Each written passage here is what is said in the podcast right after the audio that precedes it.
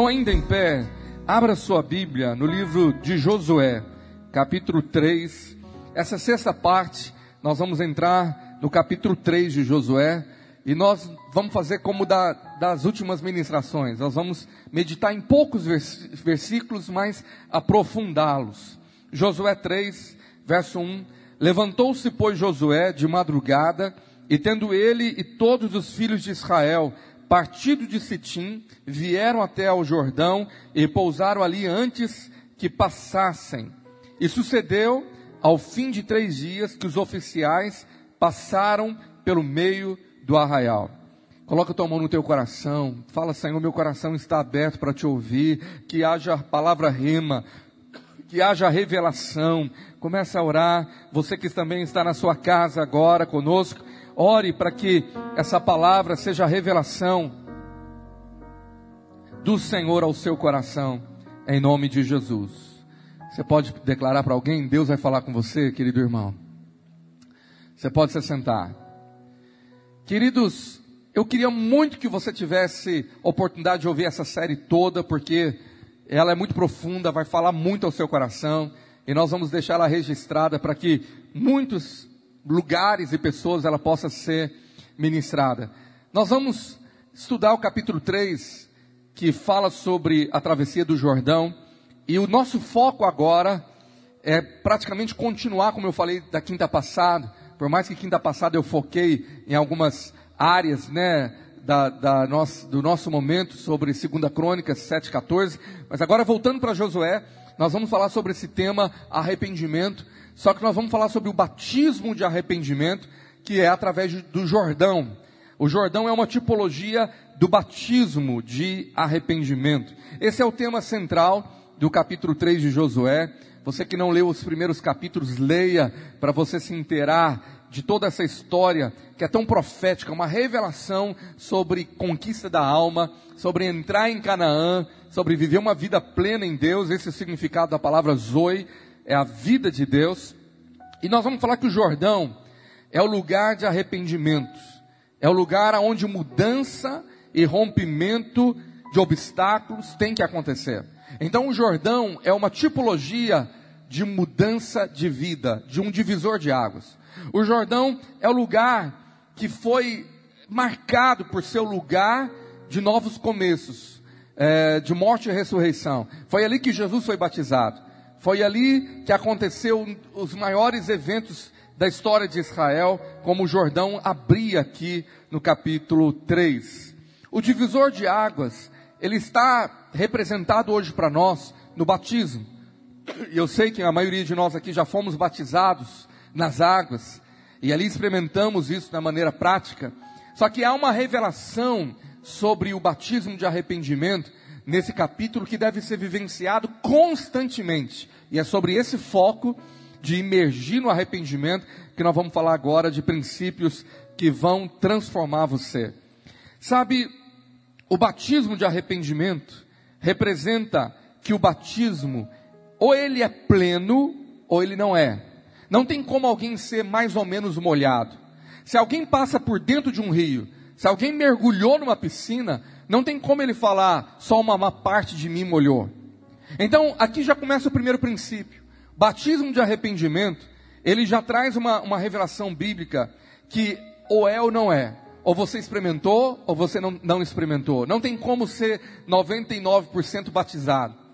Então, arrependimento, ele é algo definitivo, completo, ou é algo que nunca aconteceu. E nós vamos mergulhar isso como uma certa continuação de princípios que eu falei na semana passada. Batismo é morte e ressurreição. Então, quando nós morremos totalmente para as crenças e mentalidades que conspiram contra a sabedoria de Deus e a implementação do seu reino, nós somos transformados pela renovação da nossa mente. E é assim que Romanos 12 fala que podemos experimentar a boa, perfeita e agradável vontade de Deus. Não há conquista de Canaã, não há destruição de fortalezas na alma de uma pessoa sem ela experimentar o arrependimento. É impossível.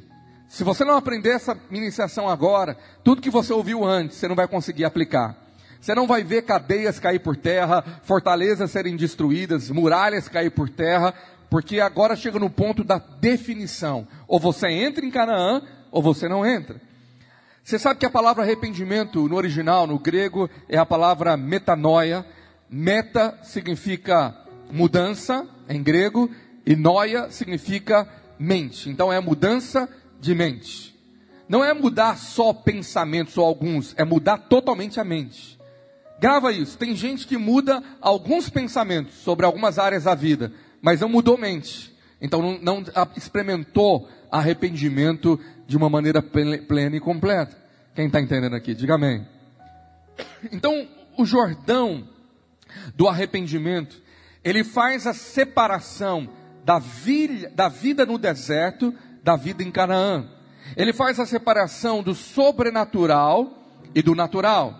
Ele faz a separação do deserto e da terra de Canaã, mas ele também revela que era no deserto que eu vivia uma vida espiritual infantil, medíocre, na sequidão, mas agora em Canaã eu estou entrando para uma vida adulta espiritualmente falando, uma vida onde eu posso conquistar, onde eu vou enfrentar guerras, mas eu vou conquistar a boa terra, o coração fértil, onde a palavra de Deus é semeada e as promessas irão se cumprir.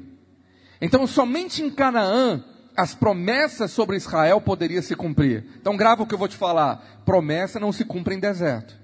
Enquanto você não aprender a ser aprovado no deserto, para entrar em Canaã, você não desfruta de promessas.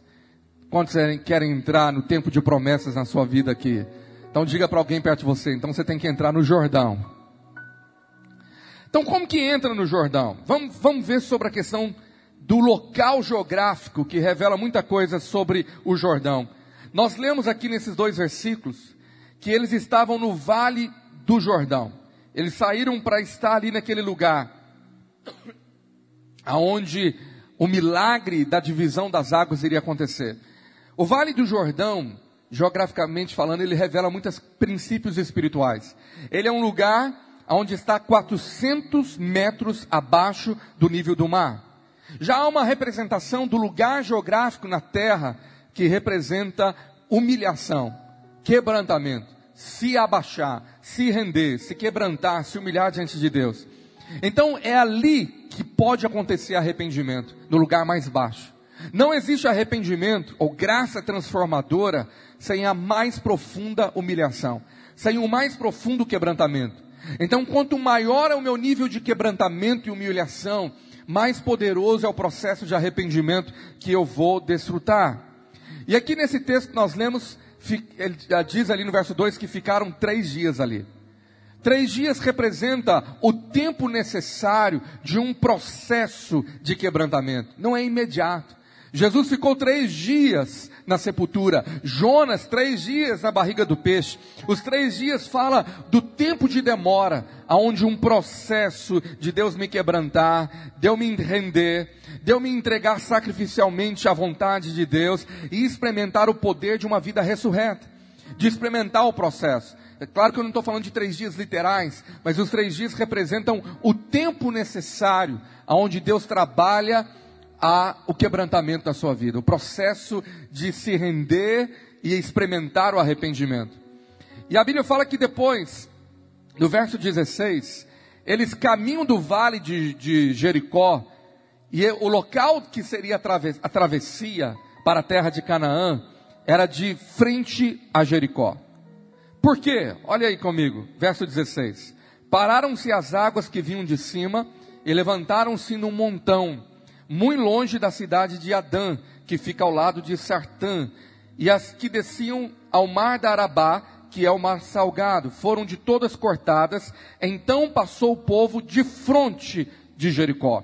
Você aprendeu nas primeiras ministrações que Jericó é uma tipologia de fortaleza espiritual. É ali que tinha as muralhas. Simboliza algo a ser conquistado dentro de nós. Jericó está dentro de nós. E é na frente de Jericó que eles entram. Você sabe que existe uma estrada que a Bíblia revela que liga Jericó a Jerusalém. Jericó, 400 metros abaixo do nível do mar. Jerusalém fica em cima de uma montanha. É ali que muitos eventos bíblicos aconteceram. Da fortaleza do inimigo ao lugar da paz, eram 30 quilômetros de subida. De sair de frente de Jericó, conquistá-la, para ir para Jerusalém, subir 30 quilômetros. É aquela rota do, do viajante, do bom samaritano, que descia a rota contrária, de Jerusalém, ele descia para Jericó. Então veja essa subida e descida. A descida representa o regresso, espiritualmente falando, mas a subida fala de conquista, de avançar para Jerusalém, a terra, a cidade do Senhor. Eles entram ali em Jericó, de frente de Jericó, porque era ali o lugar aonde ser tratado por Deus, humilhado, quebrantado. Jericó ali simboliza o lugar aonde a minha fortaleza da alma foi conquistada. É o lugar aonde está associado a uma profunda uh, experiência de arrependimento e uma indispensável vitória sobre a fortaleza de Jericó. Eu preciso vencer essa experiência do rompimento para poder começar a subir a uma vida de conquista. Então você não entra na terra evitando a fortaleza, não tem como contorná-la, mas obrigatoriamente você enfrenta a fortaleza de Jericó para que você possa romper e avançar para a Canaã que o Senhor tem dado. Então, eu quero só fazer uma reiteração aqui, fazer um resumo. Nós estamos nos três primeiros capítulos de Josué. O capítulo 1, nós falamos sobre a vitória na vida pessoal que começa com o estilo de vida de relacionamento devocional com a palavra. Esse é o fundamento. Então, você precisa da primeira e da segunda mensagem dessa série do seminário Zoe. O capítulo 2 nós aprendemos sobre o mapeamento da fortaleza. O que é uma fortaleza na alma, como mapeá-lo, para que a gente possa ter revelação de como funciona. Mas agora, sobre arrependimento, nós vamos falar sobre conquista, travessia. Quando eu piso em Canaã, por mais que as muralhas de Jericó, elas só caem literalmente no capítulo 6, quando você estudou aqui, mas é aqui no capítulo 3 que ela começa a desmoronar. É aqui que a vitória começa de, de dentro para fora, debaixo da terra. No capítulo 5, verso 1, a Bíblia fala que as estruturas da muralha já estavam ruindo. Antes dela cair, já no mundo espiritual já estava desabando pelas atitudes do povo de Israel. Olha aí, Josué 5, verso 1. Sucedeu que, ouvindo todos os reis dos amorreus que habitavam desde o lado do Jordão ao ocidente, todos os reis dos cananeus que estavam ao pé, ao pé do mar, que o Senhor tinha secado as águas do Jordão de diante dos filhos de Israel, até que passamos, desmaiou-se-lhe o coração e não houve mais alento neles por causa dos filhos de Israel. Eles já estavam desmoronando, os inimigos já estavam apavorados, porque eles falaram que o Jordão abriu. Isso é uma grande revelação. Quando você experimenta o arrependimento no mundo espiritual, já houve uma grande vitória. No mundo espiritual, o diabo já começa a correr. No mundo espiritual, o Senhor já liberou um grande mover e vai passar pouco tempo para você ver materializar na terra aquilo que já aconteceu no mundo espiritual. Então veja que no capítulo 5, os inimigos já estavam desmaiando de temor. Por quê? Porque eles passaram o Jordão. Quando você experimenta a experiência do Jordão, as estruturas das muralhas que estão contra você já começam a desmoronar espiritualmente falando. Você pode dizer amém? Agora vamos voltar para o capítulo 3 e vamos ver como que foi o processo de a travessia do Jordão, o processo do arrependimento, do batismo de arrependimento. Vamos para o verso 3 agora, Josué 3, verso 3. E ordenaram ao povo dizendo: Quando virdes a arca da aliança, eu sei que muitos irmãos estão acompanhando o telão, então vamos aguardar uh, nossos queridos ali da mídia colocar. Você que está com a Bíblia é melhor que você não precisa então esperar. Josué 3, verso 3. E ordenaram ao povo dizendo: Quando vides a arca da aliança do Senhor, vosso Deus, e os que os levitas sacerdotes a levam, partireis vós também do vosso lugar e a seguireis. Você sabe que a arca é o símbolo da presença manifesta de Deus. Ela deveria ser levada nos ombros do sacerdote, ou seja, uma representação que hoje nós somos encarregados da presença de Deus, de carregar o peso da presença de Deus, através do nosso compromisso pessoal e dedicação vocacional. Eu só posso atravessar Jordão se eu levo a presença de Deus. Se eu estou na presença de Deus. Se eu carrego a glória de Deus. Senão, é impossível você ter essa experiência transformadora que o arrependimento tem. Então é seguir a glória de Deus. O Espírito Santo me leva a dar os passos necessários para experimentar a mudança de mente, de, de vida na presença de Deus, de arrependimento. Então ela mudava estrategicamente de posição no decorrer da jornada. Havia momentos que a arca estava na frente do povo, que o povo seguia a arca, mas havia momentos que ela estava no meio do povo, mas havia momentos que ela estava atrás. E a Bíblia vai nos mostrar aqui que a arca parou na beira do Jordão e não foi na frente. Ela parou esperando que todo mundo passasse. Sabe o que, que isso revela? Que no Rio Jordão, no lugar de arrependimento, a arca sempre vai esperar o povo passar. A arca sempre vai esperar você passar. O que significa isso espiritualmente? Que revelação é essa? Significa que a ideia de decisão de mudar e arrepender sempre é sua. O Senhor não te empurra, não te obriga. Ele espera você.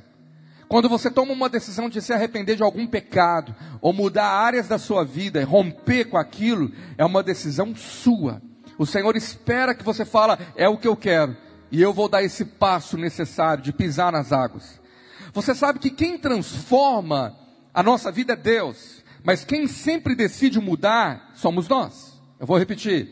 Quem sempre transforma é Deus, ele faz o sobrenatural. Mas quem decide mudar não é Deus, é você. Deus respeita a sua, sua decisão. Se você não quer se arrepender naquela área, Deus não te obriga. Ele só te convence, mas ele não te obriga, ele não te manipula. Então, sabendo disso, vamos aprofundar no processo do arrependimento. Vamos falar sobre três processos, como três fundamentos. Quantos processos, irmãos? Três. O arrependimento então se dá, fora os processos que eu contei na semana passada. Nós vamos falar sobre três colunas agora, que é convicção, você pode repetir comigo? Convicção. Diga bem alto: convicção, confissão e decisão. Mais uma vez: convicção, confissão e decisão. Vamos analisar isso, esses três fundamentos, para que você entenda como que o arrependimento acontece de verdade. Semana passada eu falei que arrependimento só é real, não é quando você chora, mas é quando você muda. Então veja aqui o verso 3, verso 4 agora. Contudo, haja distância de cerca de dois mil côvados entre vós e ela, não vos chegueis a ela para que conheçais o caminho pelo quais haveis de ir, visto que por tal caminho nunca passardes ou passastes antes. Sabe, há uma sensibilidade à convicção do pecado, e quem ama a Deus, quem ama respeita, tem temor, então o Espírito Santo ele te convence e te dá o primeiro fundamento, convicção. Venha uma convicção no seu coração de pecado, de ter entristecido a Deus. Então o verdadeiro arrependimento ele começa quando há uma ação divina que te convenceu. A Bíblia fala lá em João, o Espírito Santo te convencerá do pecado. E devido à bondade de Deus e misericórdia, ele nos convence, ele nos mostra que aquilo é pecaminoso. Agora veja, é necessário ter um espaço de distanciamento, para que o Espírito Santo possa nos convencer. Essa é a representação do verso 4. Havia um espaço. Quando nós resistimos ao Espírito, quando nós nos aproximamos demais da arca, através do orgulho religioso, nós estamos declarando: não importa se eu estou com pecado ou não, eu vou tocar na, perto da arca de qualquer jeito. Isso chama-se orgulho religioso, a falta de temor. Mas quando eu me afasto demais por causa do meu coração duro ou da culpa, eu estou com meu coração endurecido e não aberto à restauração. Há um espaço certo, aonde o Espírito Santo te convenceu. E aí entra o que Paulo diz que é a tristeza segundo Deus. Existe a tristeza segundo o mundo e a, segunda, a tristeza segundo Deus. A tristeza segundo o mundo, Paulo diz aos Coríntios que ela conduz à destruição. Mas a tristeza segundo Deus, ela gera salvação, transformação. Aquele espaço é a distância que você tem aquele temor. Eu não vou tocar em Deus de qualquer maneira. Eu não vou me aproximar de qualquer maneira. Aqui eu estou convencido do pecado. Tem muita gente que dá vontade de correr de Deus. mas aquele espaço onde você sentiu a tristeza do coração de Deus, é o momento de uma convicção. Eu entristeci o coração do Espírito Santo. Quem está entendendo aqui, diga amém. Segundo pilar, confissão. Olha o verso 5. Disse então, depois de dar um espaço, o verso 5 diz: Disse Josué ao povo: Santificai-vos, porque amanhã o Senhor fará maravilhas no meio de vós. Quem pode dizer amém? Agora, a confissão é o processo onde eu me preparo, eu me santifico, eu me separei. É o processo que um judeu tinha no Velho Testamento de confessar, e de pedir o perdão, a confissão se dava quando se apresentava um sacrifício no altar, lá no tabernáculo. E as tribos estavam distribuídas de tal maneira, eu já, eu já preguei sobre isso aqui há algum tempo, que formavam um símbolo de uma cruz. Tinha um bocado de tribo, de tribos reunidas no norte, sul, leste oeste. De tal maneira que o tabernáculo estava no meio. E quando então um hebreu, um judeu, ele ia pedir, confessar pecado e pegava uma ovelha, para levar o sacerdote na frente do tabernáculo, ele passava na frente de toda a vizinhança, de todas as demais tribos, e todos viam se ele está como um carneiro, uma ovelha para sacrificar, é porque aquilo representa a propiciação pelo pecado, ele vai pedir perdão, ele pecou. Esse caminhar era uma confissão pública, eu necessito do perdão divino. Então, todos viam lá na frente do tabernáculo o sacerdote pegando a ovelha de quem havia pecado e sacrificando para que o sangue derramado, que era profeticamente apontado para a obra messiânica e remidora do Senhor Jesus, isso se cumpre Tiago 5,16. O que está escrito lá?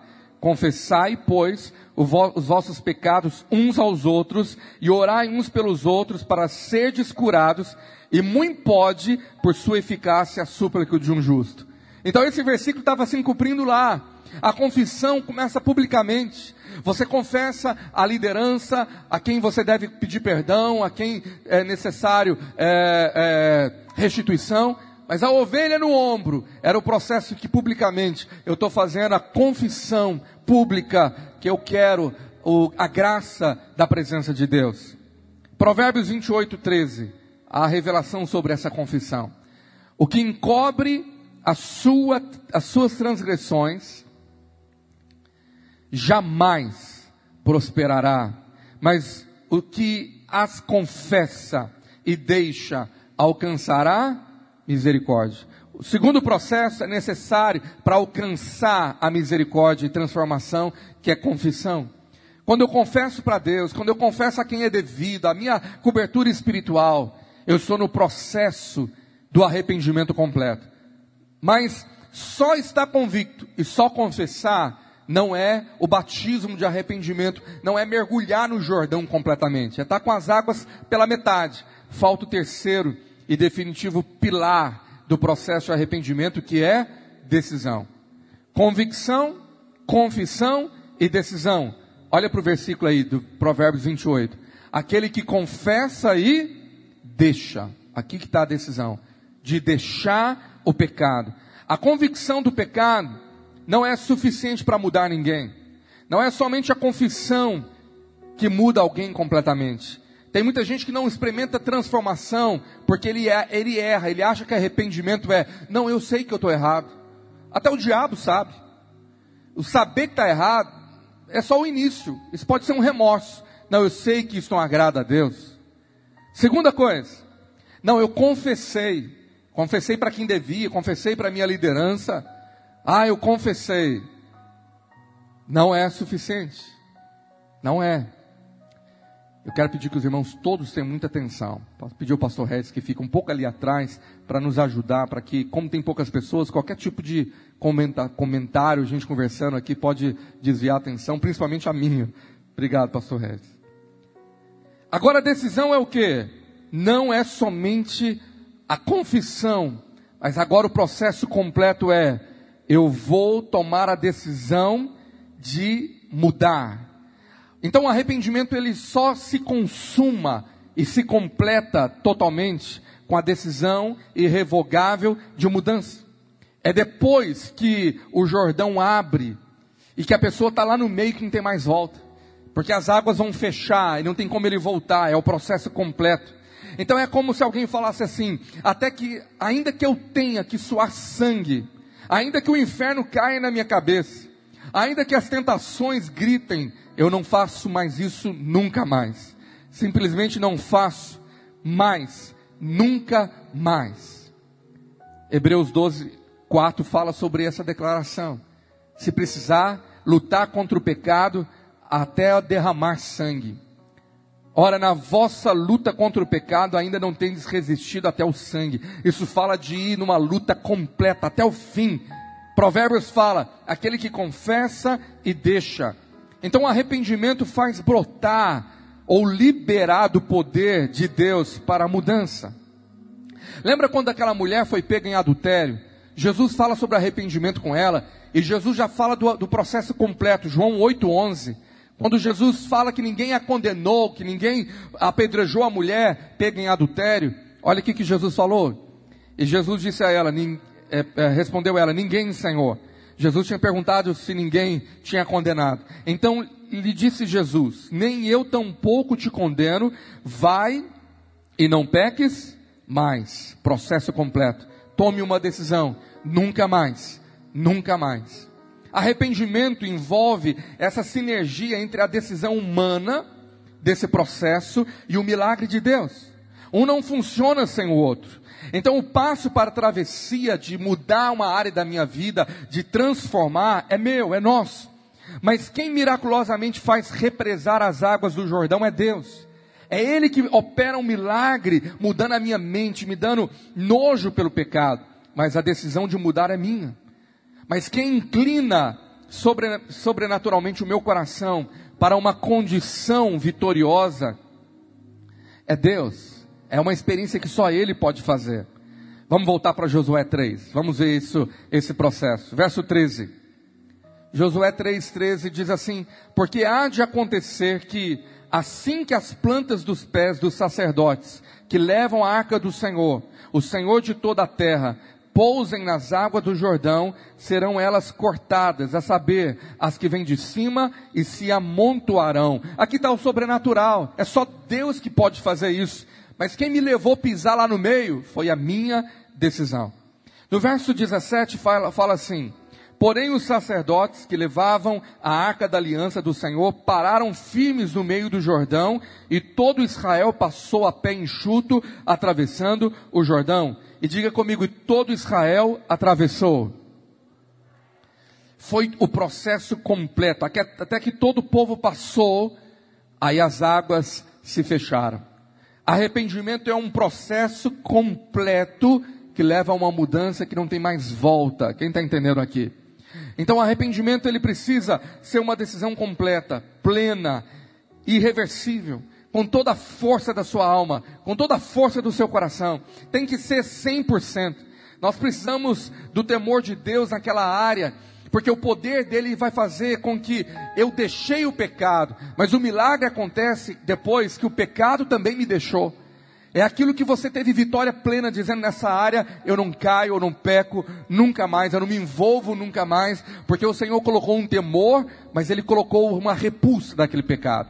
É como se você tivesse o coração de Deus por aquela área. Antes você tinha prazer, antes você tinha o vício do pecado, mas agora você teve o coração de Deus. E o, o apóstolo Paulo diz: então o pecado não pode mais te dominar. Aleluia. Amém? É um rompimento de vitória. Agora veja bem, esse processo dentro de nós, ele está concentrado na graça de Deus, no favor que nós não merecemos Agora, graça nunca é permissão para o pecado. Na verdade, é provisão para a vitória. Não é permissão para o pecado, é provisão para vencer o pecado.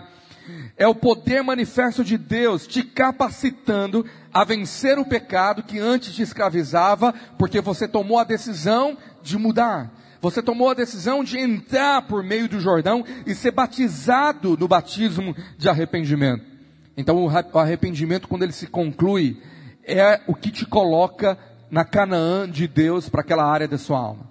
Eu vou repetir. O arrependimento, quando ele se dá por completo, esse é o caminho pelo Jordão que te liberou agora a colocar os seus dois pés na Canaã, na terra da promessa, onde Cristo em vós é a esperança de uma vida gloriosa, Cristo em vós a esperança da glória. É ali aonde você experimenta o zoe, vida abundante. É aonde você é participante das virtudes e da natureza do próprio Deus, segundo o apóstolo Pedro. É ali que você começa a voar como uma águia em tudo aquilo que é a Canaã que Deus prometeu para você aqui na terra a vida abundante. Jesus disse, o apóstolo Paulo confirmou, com Cristo nós reinaremos já em vida. Amém? Você vai reinar sobre o pecado, você vai reinar sobre o mundo, sobre o diabo. Por quê? Porque é a presença de Deus sobre a sua vida, te levando a desfrutar as promessas da palavra. É lá em Canaã, com essa vida adulta em Deus, com a maturidade, que você começa a desfrutar níveis de conquista, de vitória em todas as esferas e áreas da sua vida. Você pode dizer amém? Mas você só entra lá quando você lidou com as fortalezas, quando você enfrentou, quando você mapeou, mas por fim você entra agora no processo do arrependimento, aonde o Jordão que separava o deserto da vida medíocre para Canaã da vida abundante marca você, você passou por ele e agora não tem mais volta, agora não tem como você voltar atrás. Deixa eu te dizer, Muitas vezes, talvez, você vivenciou o que eu estou ministrando sem saber. Você achou que tinha experimentado um processo de arrependimento, mas não aconteceu. E depois você se frustrou dizendo: Eu caí de, eu caí de novo. Eu voltei para a mesma área. Então você fala: Eu pedi perdão, eu sabia que eu estava errado, eu confessei, eu pedi ajuda, mas eu não entendo porque eu não consigo sair desse lugar. Parece um ciclo de tempos em tempos, ou você fica ali voltando na mesma área de uma força pecaminosa te prendendo no ambiente, num lugar, numa situação, numa situação de uma fortaleza da sua alma, de temperamento, ou de compulsão, ou de desejo, ou de cobiça, enfim, de tudo aquilo que nós já falamos. Mas o que, que aconteceu? Você teve as duas primeiras etapas fundamentais, mas não teve a terceira que completa o ciclo. Talvez a grande maioria dos cristãos, eles vão até o segundo momento, eles entram no Jordão pela metade, mas depois eles voltam. Eles experimentaram a convicção, porque o Espírito Santo é gracioso e fiel. Ele prometeu que ele vai te mostrar, que ele vai falar com você, ele vai te convencer de todo o pecado. Então não precisa ninguém falar com você, você sente aquele incômodo. O Espírito Santo começa a te mostrar um distanciamento necessário para você ser convencido. E vem aquela tristeza, segundo Deus, que vai te levar a se arrepender, que vai te levar a confessar o pecado e procurar perdão e cura. É isso que 1 João diz: você confessar o seu pecado, ele é fiel e justo para te perdoar, mas te purificar de toda injustiça. Então é o processo de começar a andar na luz, está lá. Aí alguns foram para a segunda etapa, confissão. Foram para a oração. Senhor, eu sei que eu pequei. Senhor, agora eu estou confessando o pecado porque eu quero largá-lo, quero deixá-lo, eu não quero mais. Então eu estou pedindo perdão e confessando o pecado. E de repente você confessa o pecado para a liderança e você quer ter cura. E você está muito bem, você sabe que foi perdoado. Mas não entrou no terceiro estágio, que é o estágio da decisão. Se necessário, lutar até o sangue, diz o autor de Hebreus, para você tomar uma decisão de completa. Eu não faço mais, eu não aceito mais, eu estou repudiando, eu estou tomando uma decisão de mudança. Aqui está o processo do nome conversão. A palavra converter dos maus caminhos que a gente estudou semana passada é alguém que está indo para a direita, mas agora tomou uma decisão de sair daquele caminho e entrar em outro. Então ele convergiu e ele decidiu mudar. Então a conversão, ela está nessa última etapa, como a decisão de mudar o caminho, de mudar aquilo que eu fazia, mesmo que eu tenha que lutar contra aquilo. Mas a Bíblia fala que quando isso acontece, o processo completo dessa decisão vem a graça miraculosa de Deus dividir as águas do Jordão e te capacitar a ter uma vitória tão grandiosa, sobrenatural, que quando o Jordão fecha, não tem como mais você voltar no lugar que você estava. Você avançou, você entrou numa nova etapa. E eu quero incentivar você você ter experiências de vencer áreas da sua vida, porque uma vitória te fortalece para uma próxima ainda maior e te leva a lugares mais altos. Se você começa a vencer tentações ou áreas que você decidiu mudar e viu graça de Deus naquela área, meu amado, você já entrou no nível de maturidade e conquista que vai te levar em novos lugares, aonde promessas de Deus vão se cumprir naqueles lugares espirituais que você chegou. Então experimenta colocar isso em prática. A partir de agora, fala, Senhor, quando o Senhor me convencer de uma área, a menor que seja, eu vou ter a convicção, a confissão, mas a decisão de viver Provérbios 28, 13. Aquela última parte. Olha aí o que, que o texto diz. Marca isso na sua Bíblia para você orar sobre esse texto. Para você meditar nele. Aquele que confessa e deixa Diga comigo, aquele que confessa e deixa. Vamos falar bem mais alto. Fala, aquele que confessa e deixa, alcançará misericórdia. Paulo diz em Romanos que a misericórdia do Senhor é derramada com a bondade do Senhor. Você vai ver Deus te levando a voltar a prosperar e avançar em áreas onde você estava travado porque era transgressão a causa do céu fechado, de não prosperar, como nós ouvimos semana passada.